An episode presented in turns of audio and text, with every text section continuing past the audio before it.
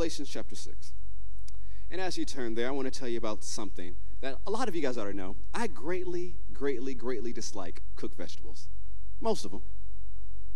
It, it's not like, oh, he doesn't like, no, I just don't like them. And it's been like this for a long time. So, like, even when I was little, to say, well, when you grow up, you'll like cooked vegetables. When you become a teenager, you like cooked vegetables, hit teen years. Okay, when you get to your 20s, you'll like cooked vegetables. When you get married, you'll like cooked vegetables. Then after I got married, I'm grown. It's like, yeah, you know, your grandfather, your great uncle don't like it either. It's like, oh, conspiracy all these years. And so there's some I like. So, you know, people are like, oh, pastor's not healthy. No, I eat uncooked vegetables, salad, smoothies. I do eat the vegetables. I just don't like them cooked. Ugh, still don't. But out of all of them, there's one that I hate the most. And I don't use hate as an understatement. I hate it. The smell, I haven't had it in nearly 30 years. I hate green beans. And I, no, so I said, oh, you just haven't had mine yet? Nope, people have tried it for years. I just like them all. I don't care if it's in a casserole by itself with meat, potatoes, I hate it all. I hate green beans. But even if I hate green beans, and I do, if I plant green bean seeds and water green bean seeds, and cultivate green bean seeds, eventually I'll have a harvest of green beans. No matter how much I hate them, no, no matter how much I dislike them, no matter how I say, I bind you, green beans, in the name of Jesus. I cast you out, green beans.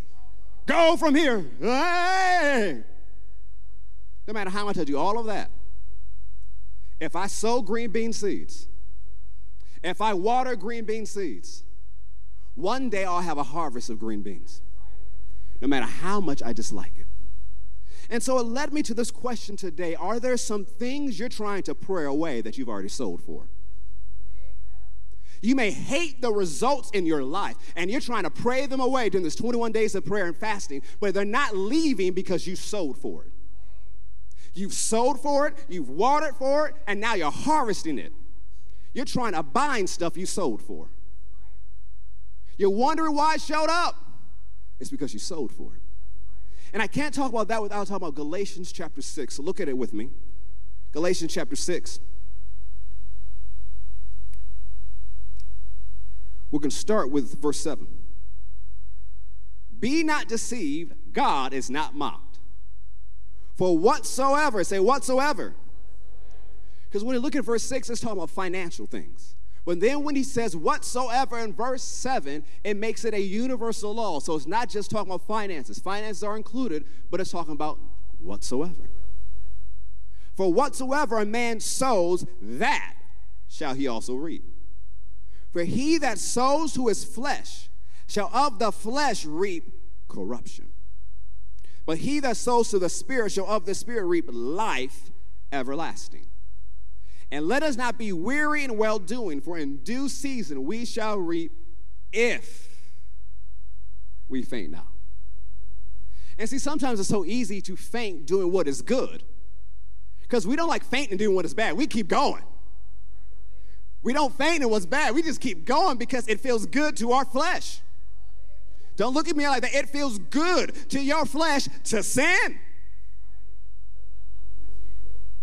That's what Hebrews says. It feels good for a little bit, it's fun. But we forget there's a harvest. And see, here's the deceitful part about sin when it doesn't smack you in the face when you do it, you think you're good. But how many know, depending on the seeds you sow, there's a different type of time before the harvest shows up. There are some seeds that will produce that same year. But there's some seeds, like apple seeds, that will take 20 years to produce.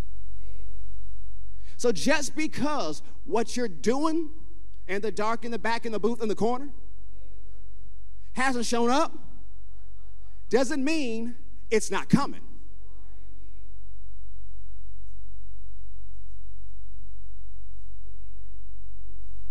Let me read it to you from the New Living Translation. Don't be misled. You cannot mock the justice of God. You will always harvest what you plant. Those who live only to satisfy their own sinful nature will harvest decay and death from that na- sinful nature. But those who live to please the Spirit will harvest everlasting life from the Spirit. So let's not get tired of doing what is good. At just the right time, we will reap a harvest of blessing if we don't give up. So, are you trying to pray away things you've sowed for? If you would stop sowing the wrong seeds, that harvest would not continually produce. As the prophet Haggai said, consider your ways. As we end this year, we must once again re examine our lives in the light of harvest. We must go and look again. Go, go say, go and look again. Go ahead, put that in the chat and say it again. Say, go and look again. And talking about sowing to the flesh, it makes sense to back up to the previous chapter, Galatians 5, to see what the Apostle Paul said about the works of the flesh. Because we put in the chapters later to help you find the information, but this was one letter Paul wrote to the churches of Galatia, which is in modern day Turkey, more like in the mid part of modern day Turkey. And so he wrote one letter to them. And so as he's talking about reaping from the flesh, destruction and corruption and decay, let's talk about the works of the flesh. Go back to Galatians chapter 5, verse 14. It says, For all the law is fulfilled in one word, even in this, you shall love your neighbor as yourself. But if you bite and devour one another, take heed that you be not consumed one of another. This I say then, walk or live continually, make it your habit in the spirit, and you shall not fulfill the lust of the flesh. For the, flesh, for the flesh lust against the spirit, and the spirit against the flesh. And these are contrary to one another. The word lust means to put pressure on. Your flesh puts pressure on your spirit, and your spirit puts pressure on the flesh. Who wins is who you feed and how you renew your mind. Because there's a lot of saved people behaving badly. Why? They never renewed their mind. They're saved. Jesus lives on the inside of them, but they're still living like a heathen because they don't know the difference yet. That's why it's important to get into the Word and stay in the Word. Continually be in the Word every single day. Renew your mind so your mind is renovated. Now, how many, if you're moving into a house, let's say you wanted, you bought a investment, a fixer upper, and you knew you needed to re- renovate the whole thing. How many of you would just renovate like half a room? and say, Well, I renovated the house, I'm good. No, you knew even if it took time, I'm going to do everything I need to do to renovate the entire house so it's suitable to how I want to live. Why, as Christians, do we only renovate one part of our mind? When if we renovate all of our mind, we can have the life Jesus died for and got back up for for us to have. How much you experience of new creation realities and what God has granted you as believers in the Lord Jesus Christ is dependent on how you think. And if you just think how you were before you were saved, you won't experience the best God has for you. You must renew your mind with the Word of God. And part of that is seeing what God likes and what He dislikes, seeing what God says is true and what He says is a lie, what God says is righteous and what He says is sin. And you have to make a decision. You're going to stick with what he says, no matter what the politicians say, no matter what the media says, no matter what nobody says. Like, I'm sticking with the book. Because how many know the opinions of politicians and media and everybody else? It changes. Sometimes in the same week. So stick with what is eternal, the Word of God.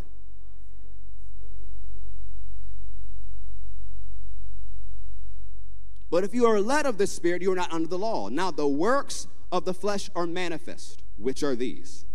And so I have almost 17 definitions defining these because when you read them, some of these words are hard to understand. And some of these words, we don't use them in the same way. So I came up with some definitions for you in studying these out. And so if you haven't got my notes, I encourage you to download them because it won't take much time to reread them. So now the works of the flesh are these. Say, this is it. The word adultery and fornication defines sexual immorality, which is having sex with someone you are not married to. This Greek definition from this Greek word porneia means homosexuality, lesbianism, bestiality, prostitution, and pornography. This is the first one Paul starts off with. Then he moves on and says uncleanness, which is defined as impurity of lust, lewd and unclean thoughts that produce lewd and unclean actions. And so when you see in the Gospels people with unclean spirits, it's letting you know how that spirit got a hold of them. It started with their thoughts and moved to their actions, and those actions became habits, and that devil grabbed them. Lasciviousness means lack of self control, total irresponsibility, excessive consumption of food, wild, undisciplined living that is especially marked by an unrestrained sex life, idolatry, putting things in God's place, extreme greed, vices springing from idolatry and peculiar to it, including prostitution, or in today's sense, sleeping around in order to get ahead. Witchcraft, which is drug use and sorcery. The word witchcraft comes from the Greek word pharmakeia. Why do they use such a word? Because there was times in the pagan temples they would put different drugs in a pit and they would swing the priestesses over the pit and they would get high and they come back and prophesy in another voice. You think you're getting high to escape something, but you actually encounter something.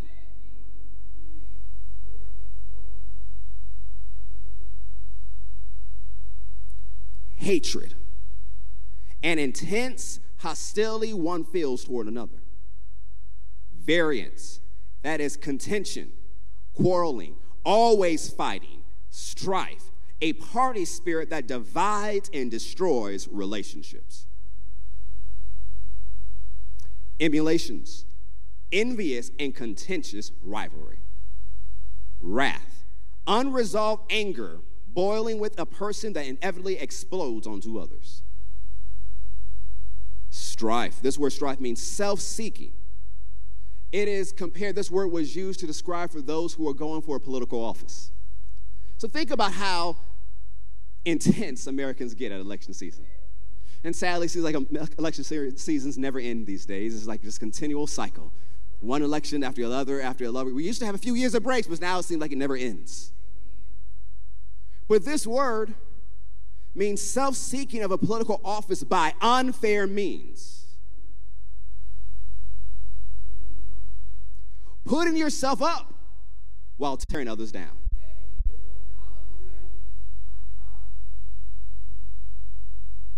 Let me keep going. Seditions, dissension, division, disloyalty, disloyalty, and rebellion to established authority heresies. Now we hear this word, think, oh, they're preaching some heresy. That's not what this word means. This word heresy means factions, always breaking up into different cliques and excluding others. It also means unauthorized groups formed out of divisiveness.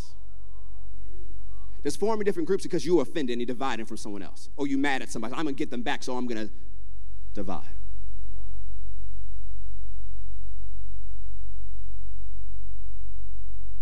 Envyings, murders, drunkenness. And you know what's interesting for that word drunkenness? It comes from a Greek word that the first part of the word is meth. Once again, we go back to drug use and intoxication. He's like, oh, keep going, Pastor. Sure, I'll go to the next one. Revelings. Well, what are revelings? Late night drinking parties. You wanted me to skip from drunkenness? Sure, I'll skip right on to this one. Your wind down Wednesdays. This word also means clubbing.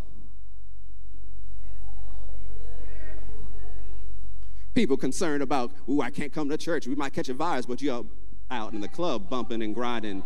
Don't see nothing wrong with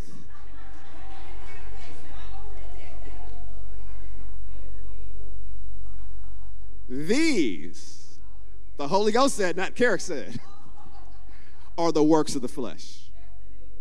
These are the things that will produce destruction and corruption and decay in your life. We're not talking about hell, we're talking about now.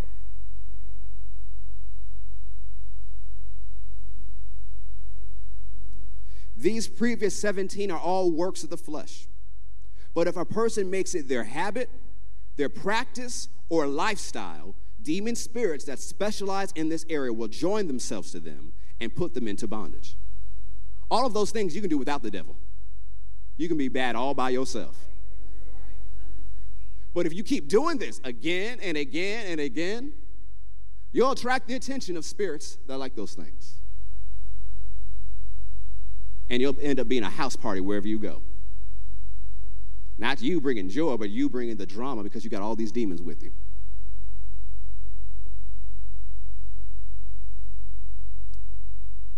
All of these works and desires of the flesh will produce destruction, corruption, decay, and death in your life. Let's go to verse 22.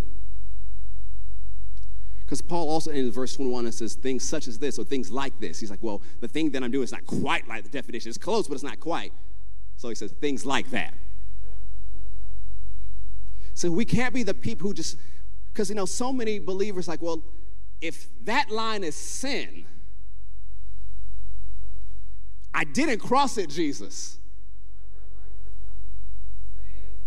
And see, the thing is, here's where we fall into trap as believers today. We just look at things as sin and not sin. Well, we need to learn how to look at things as wisdom versus foolishness. That may not be sin, but it is foolishness. And if you want to have the life God wants you to have, you don't just need to avoid sin, you need to avoid foolishness as well and walk in the wisdom of God.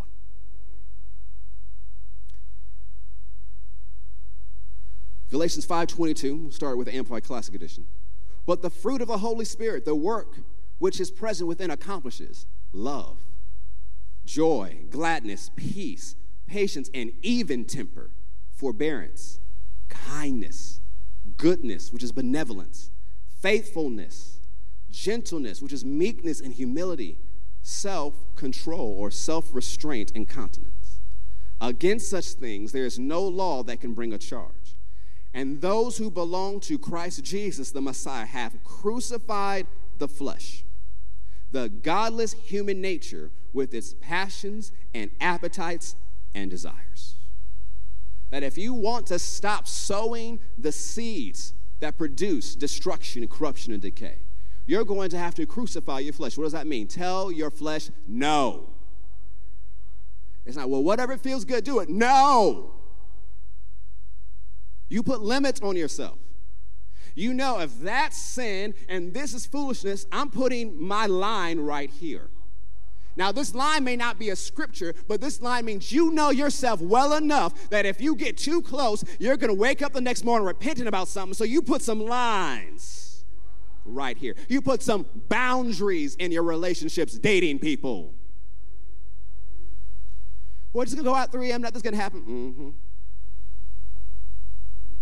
Put some boundaries, put some lines, so you're continually sowing the right seeds. Let's go on. We're going to chapter 6. I'm going to read from the New Living Translation now. Dear brothers and sisters, if another believer is overcome by sin, judge them and cast them out. That's not what it says. If you're spiritual, you should have an extra judgment about them. Look down your holy nose at them and say, tisk, tisk, tisk.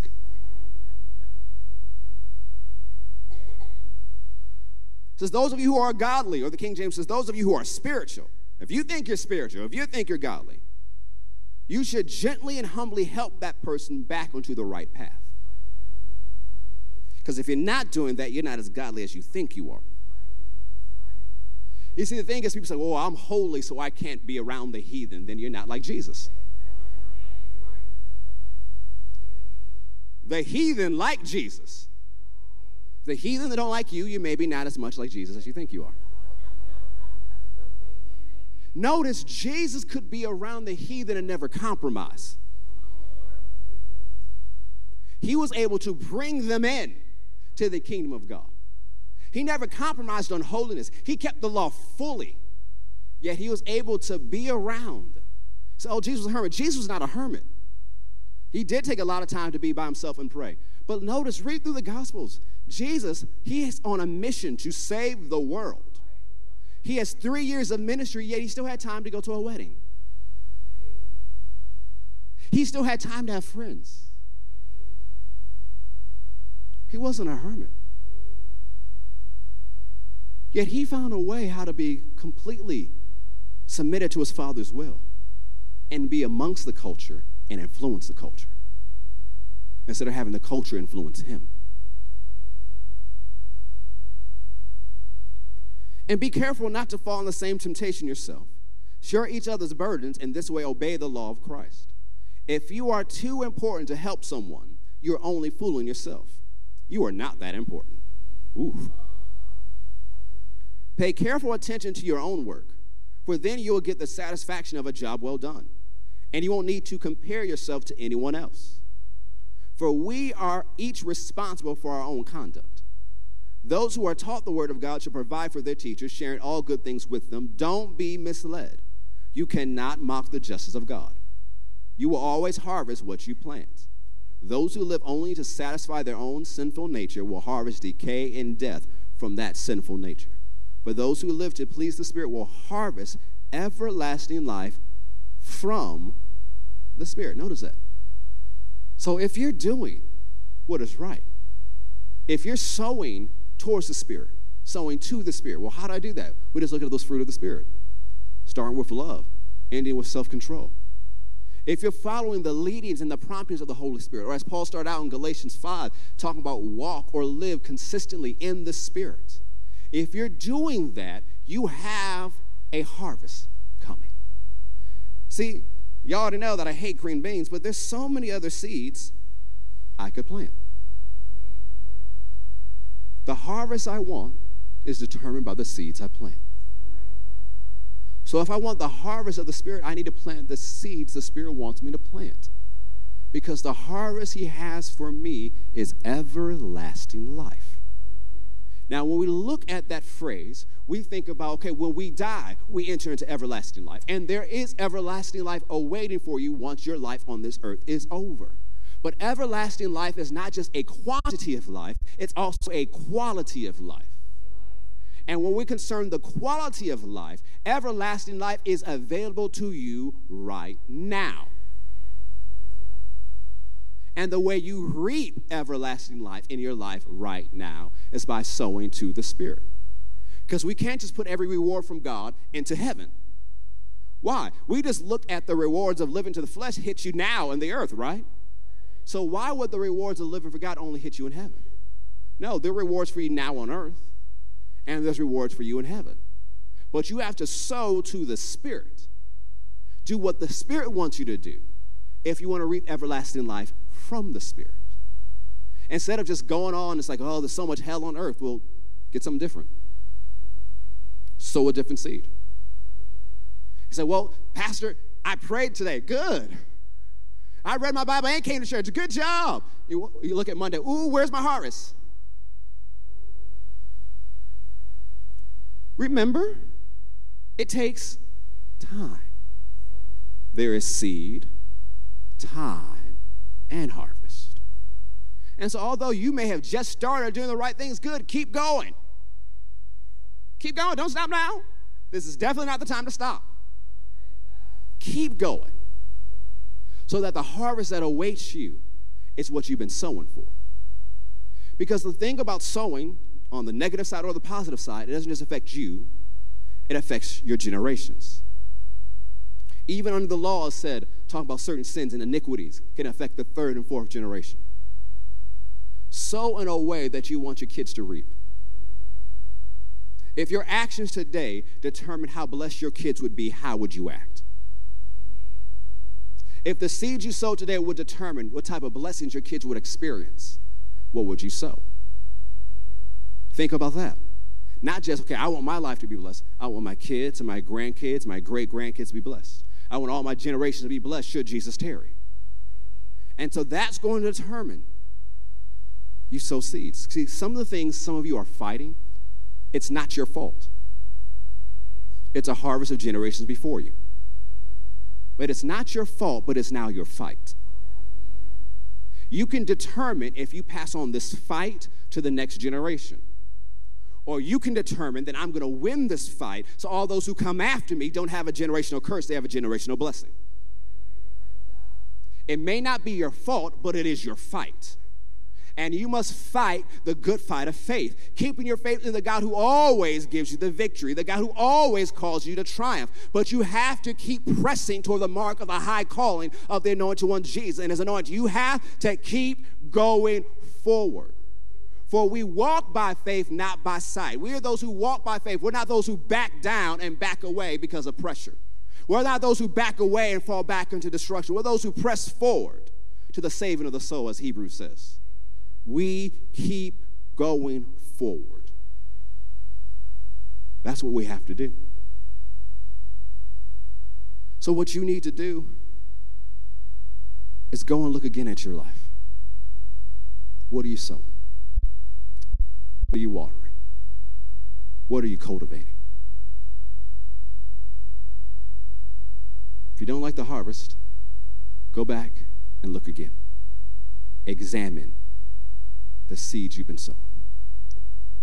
Or as Paul says in 2 Corinthians 13 5 from the New King James, examine yourselves as to whether you are in the faith. Test yourself, not your neighbor, test yourself. Do you not know yourself that Jesus Christ is in you? Unless indeed you are disqualified. So examine yourself, re examine yourself, or go and look again. Stop looking at your neighbor and look at yourself. Go ahead and put that in the chat. Say, stop looking at your neighbor and look at yourself. Well, it makes sense. If we are going to examine ourselves, we need to have clear vision. Because think about if you had bad vision trying to examine yourselves. So I got these glasses recently for, you know, since I'm on my screens a lot, you know, computers, devices, they got these blue light lenses so your eyes don't become tired. And so the whole purpose is for me to be able to look at things longer without wearing out my eyes, right? But what if I just smudge them up a little bit? Just get grease all over it and all the other things. And then I put it on. Hey, where'd y'all go? How can I examine my life if my vision is blurred? How can I examine my life if the lens I'm looking for is smudged? And so when I was praying concerning these five topics we've been praying for on the 21 days in prayer, praying for insight, one of the things the Lord tells me as I was praying was make sure you don't cloud your own vision. Make sure you don't cloud your own vision. And the thing was, he wasn't saying make sure you don't let the enemy do it, make sure you don't do it. And so when I was praying that out, well, how do we cloud our own vision? How do we let things cloud our sight? The first thing he said, not doing the truth you know to do. Not doing the truth you know to do will cloud your sight. As James 1:22 says, you are deceiving yourself if you hear the word and do not do it. If you want to cloud your own vision, hear the word and don't do it. You'll see less clear. And then when you re-examine your life, say, see, I ain't doing nothing. No, you are. You just have cloudy vision. Next, if you're actively if you're actively believing lies to escape the truth, you will cloud your vision. If you are actively believing lies to escape the truth, you will cloud your vision. When the word convicts you, even if it's hard, call it true. You say, oh man, Pastor stepped all over our toes today. Just call it true and just leave it at that. Just like, yep, it's true. The Bible is true. I, I agree. I'm not sure how am I going to do it, but it's true. Start there. Call it true. Jesus, your word is right. Now help me do it. Well, first, help me want to do it. Come on, be honest. Help me want to do it. And two, then help me do it. That's why the scripture says he lives within you both to will and to do of his good pleasure. He's going to help you want to do what is right, and he's going to help you do what is right. So when you're convicted of the word, call the word right and ask God to help you want to do what's right and help you do what is right. This is not by your own willpower, this is by the power of the Holy Spirit who lives within you. Don't look for or create a reason for why it's not true or relevant to you.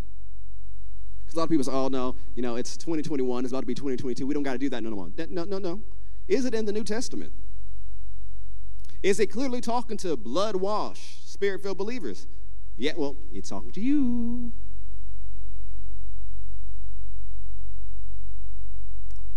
Next, get your eyes off other people.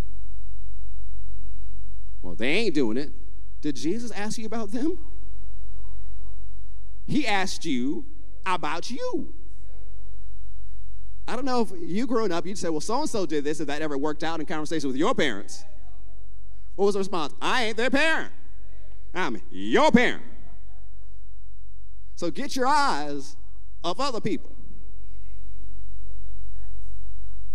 Comparison is a thief of joy. Stop judging others in your heart, in your mind, in the words of your mouth, and in your social media. Unrighteous judgment produces judgment in our lives. Unrighteous judgment will cause you to judge someone of something small and bypass the huge telephone pole in your eye.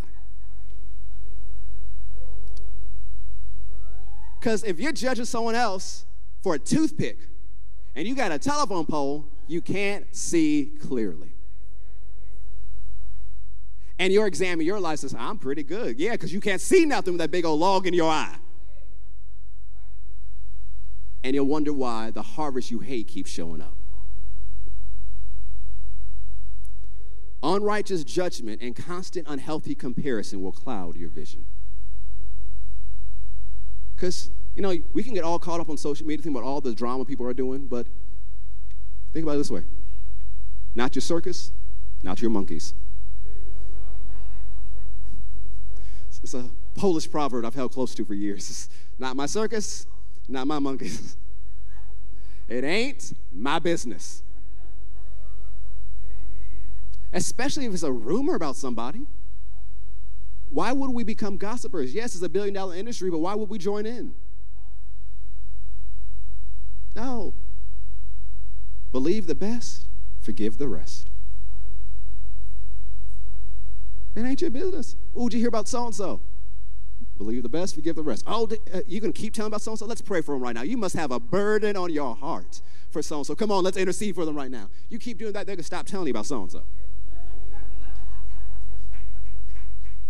And if they call you and say, let's, you know, did you hear? Just want to let you know for prayer, make sure that phone call ends with you praying for them, not being the holy version of a gossip line.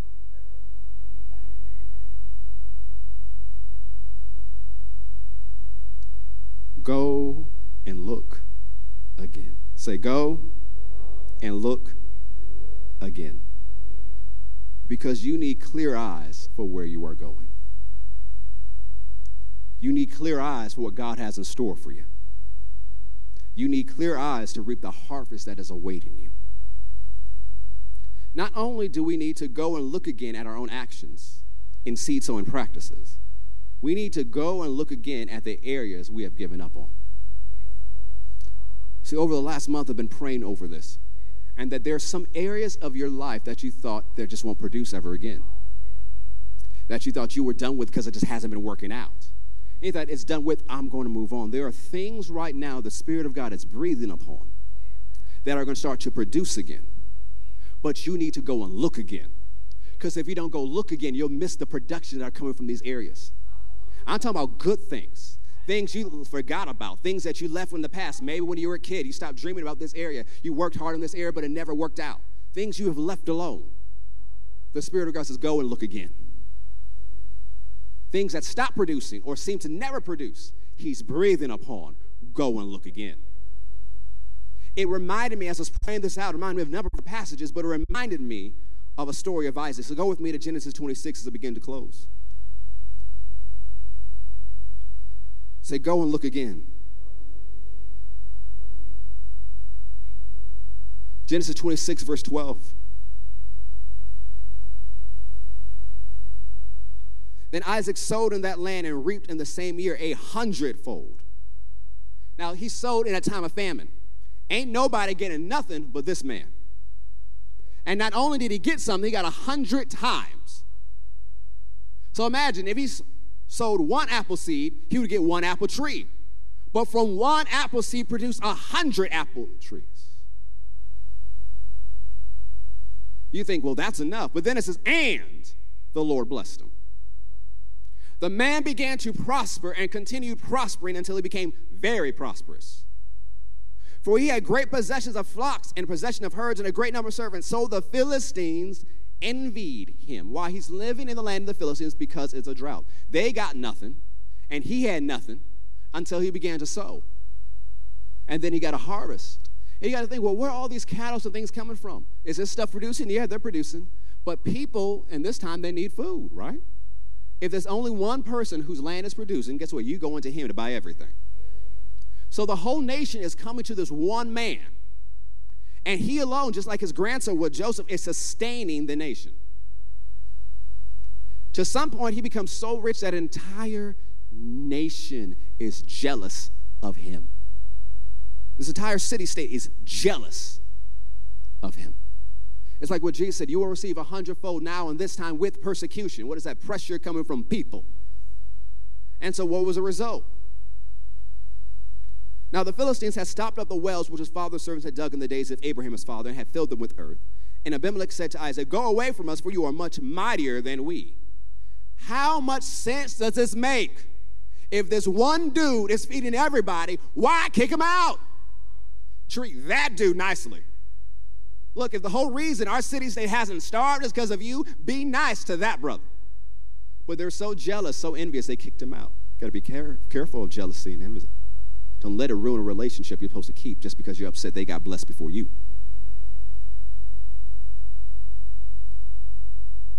Then Isaac departed from there and pitched his tent in the valley of Gerar and dwelt there. And Isaac dug again. Say, dug again. Go ahead, put that in the chat and say it again. Say, dug again. The wells of water which they had dug in the days of Abraham his father, for the Philistines had stopped them up after the death of Abraham. He called them by the names which his father had called them. Also, Isaac's servants dug in the valley and found a well of running water there. Pause. It is a drought. No one has been successful with any well digging or doing anything. But this man is kicked out where he was. In the first spot he goes, he digs and water shoots up. A well they thought was done producing and hadn't been open in years, maybe decades, begins to produce again. Then the herdsmen there began to quarrel with Isaac's herdsmen, saying, This water is ours. So he called the name of the well Esek because they quarreled with them.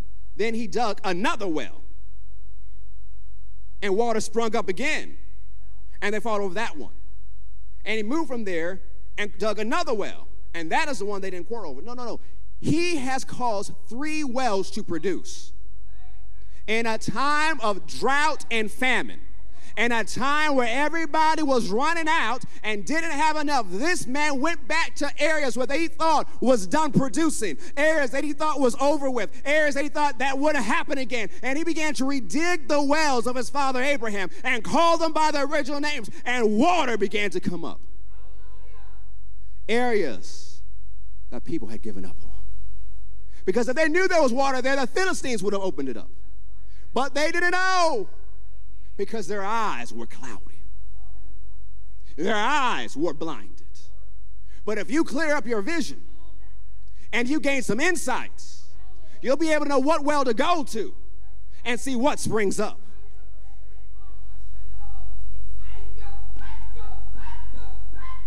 Now, look at this in verse 22. He renamed this last well, for now the Lord has made room for who? Who?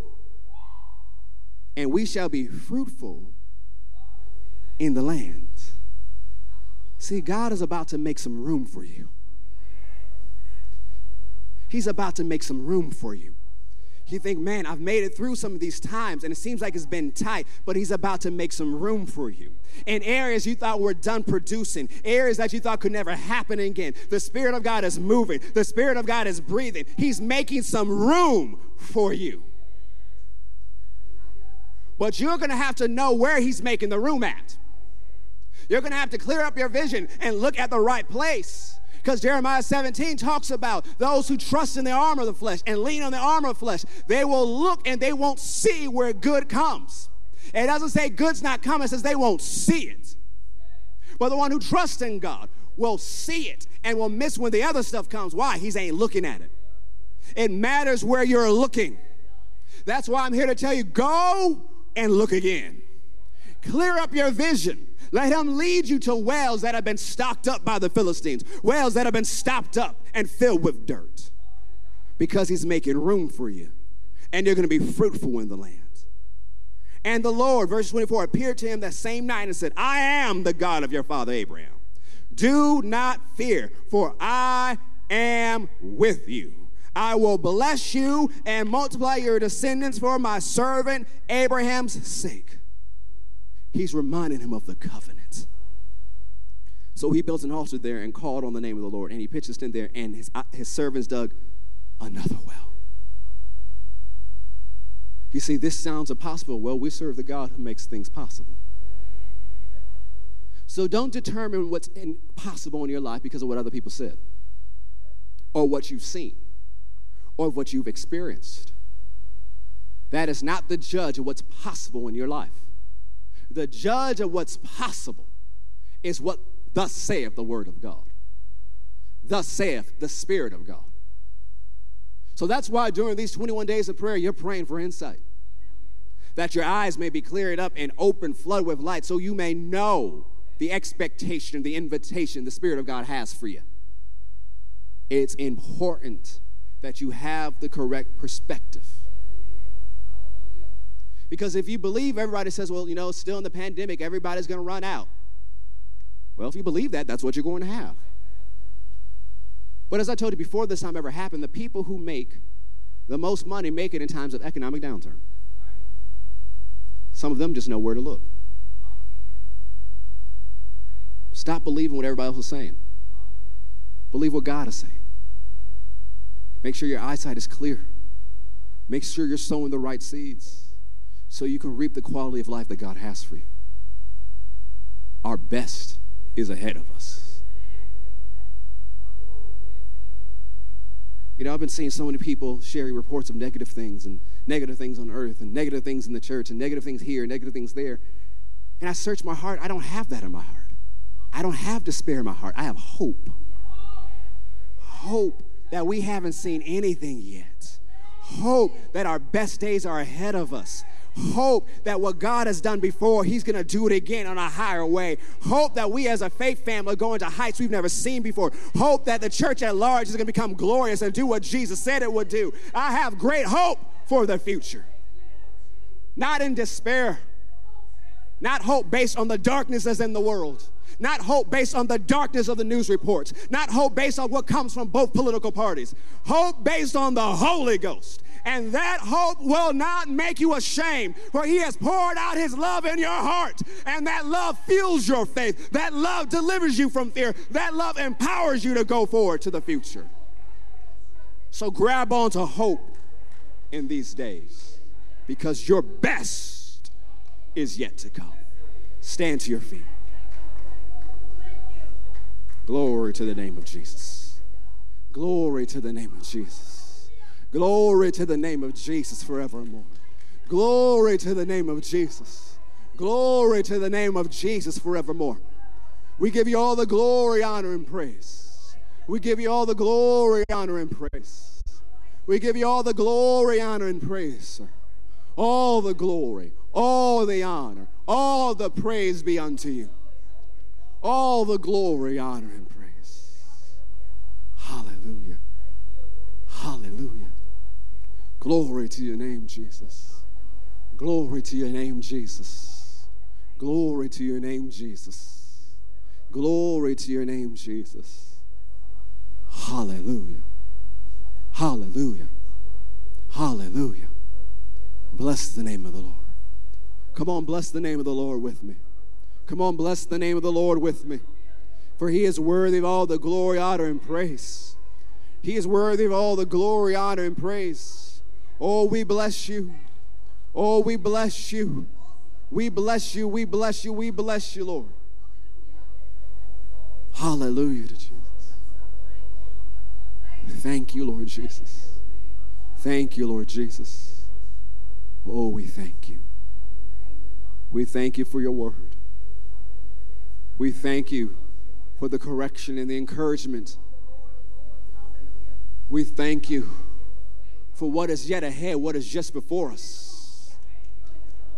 Father, I pray for a refreshing to hit this body right now, a refreshing to hit this room, a refreshing to hit those online. That they won't get tired in doing what is right, but they'll press on to the mark of the high calling. They won't get tired in doing what is good, but they'll reap the harvest because they choose not to faint. Father, I pray for refreshing to flow. Refreshing, times of refreshing. So they gather the right insight. So they redig the right wells. So things produce again, things that you're breathing upon. Hallelujah. Hallelujah. Hallelujah. Hallelujah. Refreshing. Refreshing. Refreshing. Refreshing refreshing, refreshing, refreshing, refreshing, refreshing, refreshing, refreshing. Some of you are going to catch your breath again. See, the name of the Holy Spirit in Hebrew is Ruach HaKodesh. It's talking about the breath of God. You're about to catch your breath again. You're going to catch your breath again physically and metaphorically, we come against lung diseases and lung issues, all types of asthma. Be healed now in the name of Jesus. Lung capacity be restored now in the name of Jesus. Lungs that have been hurt because of smoking habits, emphysema, be healed now in the name of Jesus. And may souls be restored by the Holy Ghost, the breath of God.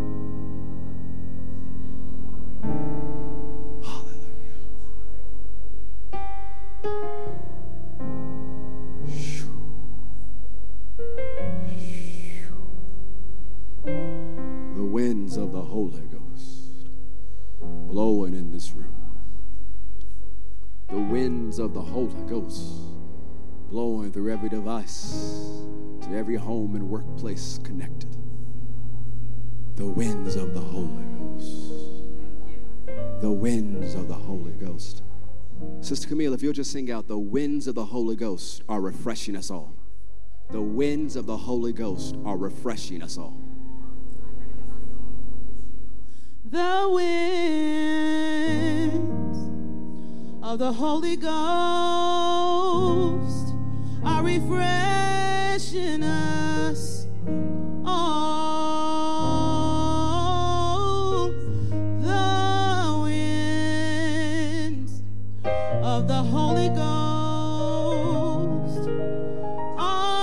Are refreshing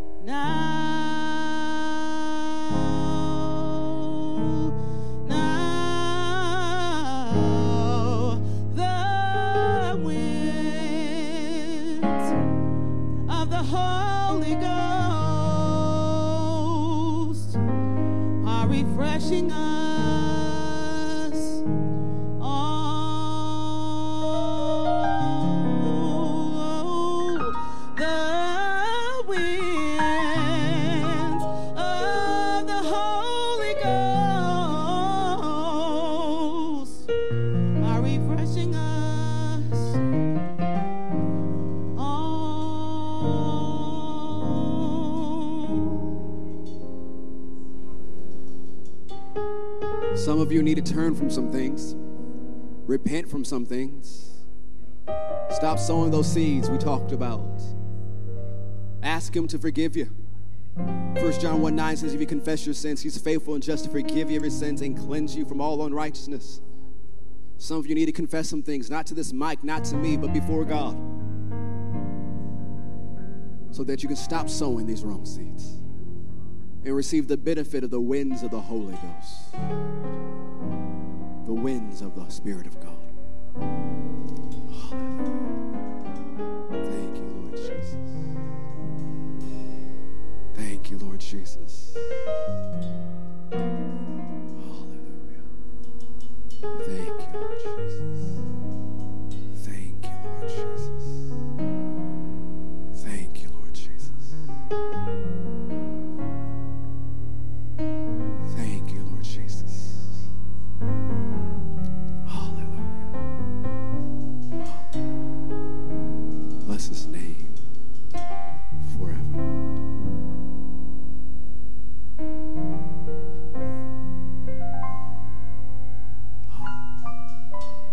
Your hands towards heaven. Receive of the refreshing of the winds of the Spirit of God.